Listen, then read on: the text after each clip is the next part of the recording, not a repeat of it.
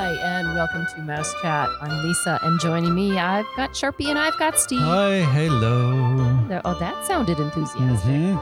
Howdy, Lisa. Howdy, Sharpie. How's it going? It's going well.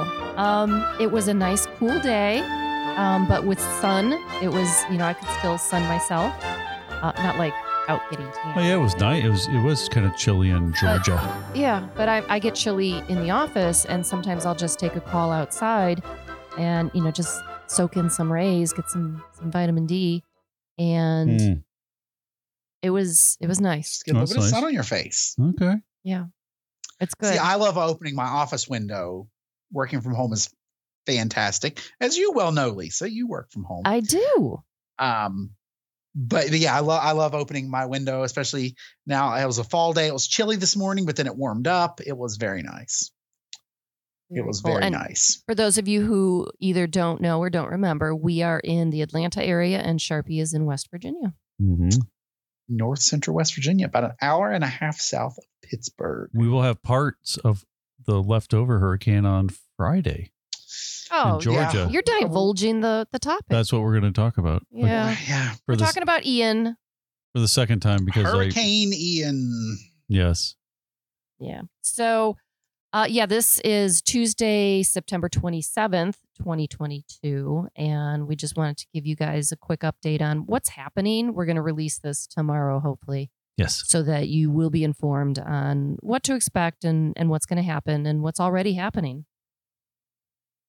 Sharpie, what, do- what do you have on this?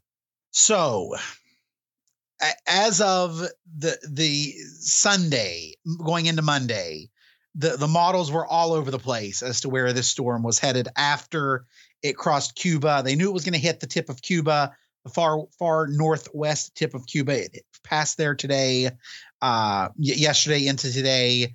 Uh, lots of flooding, lots of damage. Um, winds in excess of 100, sustained winds in excess of 100 miles an hour. Um, but the models, as far as where it was headed, were all over the place.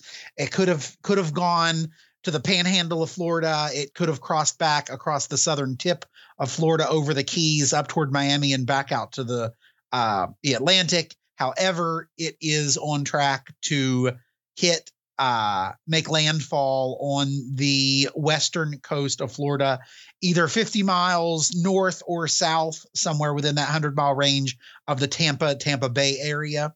Uh, so this storm is going to be a wallop to the west coast of Florida. West coast of Florida doesn't get a lot of hurricanes. Uh, most famously, we see them hit the uh, the eastern coast of Florida, uh, or go straight up the Gulf and hit the Panhandle or Alabama, Mississippi, Louisiana, Houston, Galveston, that that the whole western portion of the Gulf. Uh, but this storm is curving back across Florida and expected to make landfall Wednesday evening, Thursday morning, somewhere, uh, somewhere uh, on the western coast near Yeah. Tampa. Yeah, we're thinking All of the parks, hmm Disney, Universal, all of the SeaWorld parks, SeaWorld, Busch Gardens, Discovery Cove, uh, Aquatica, all those parks have been closed for a minimum of, of Wednesday, the 28th, and Thursday, the 29th. Uh, so, depending on the strength of this storm, will, of course, depending on how quickly things reopen. The Tampa airport closed at the end of business today, uh, Tuesday.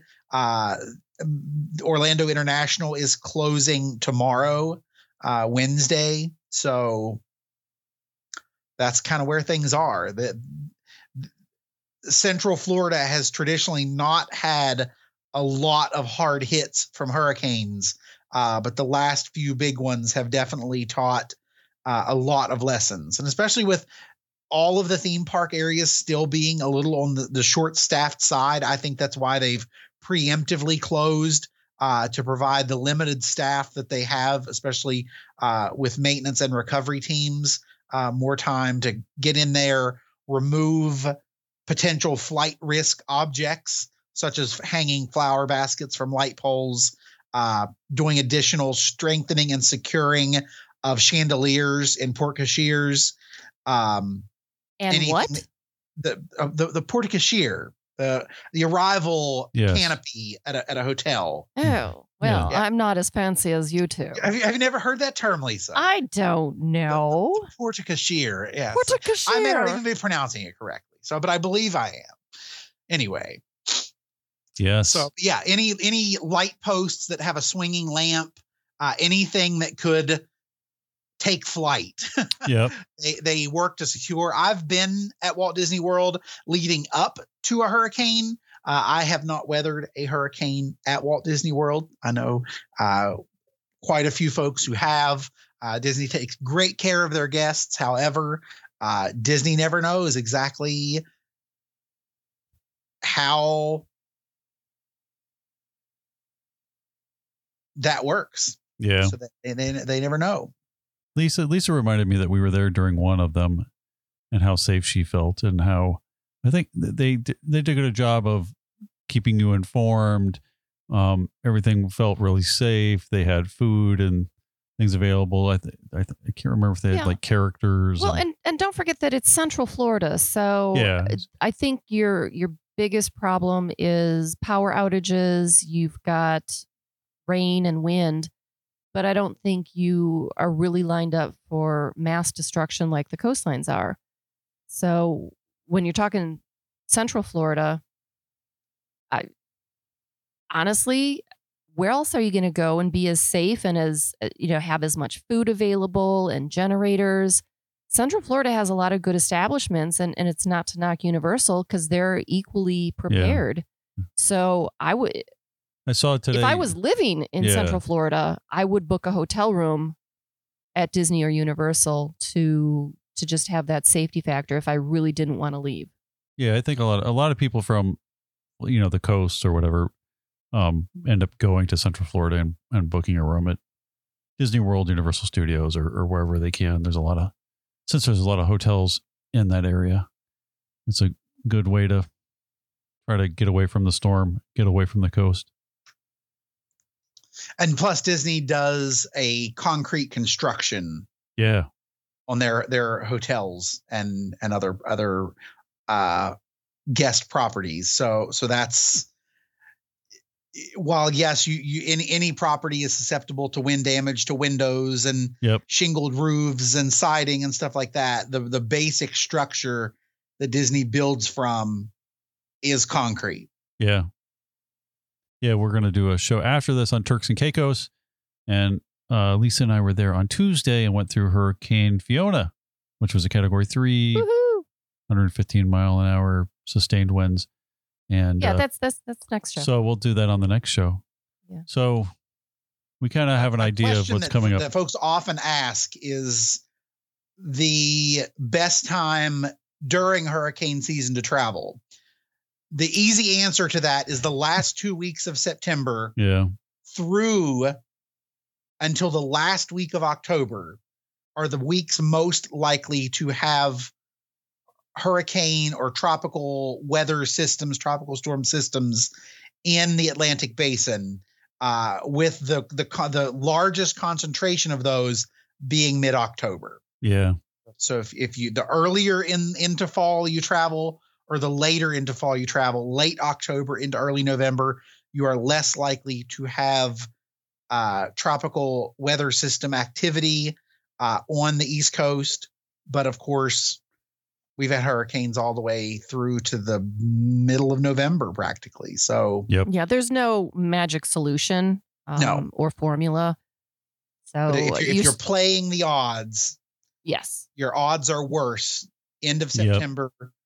September to the to the practically to the end of October is when the most active time is in the Atlantic basin. Yeah. So that, that six week window.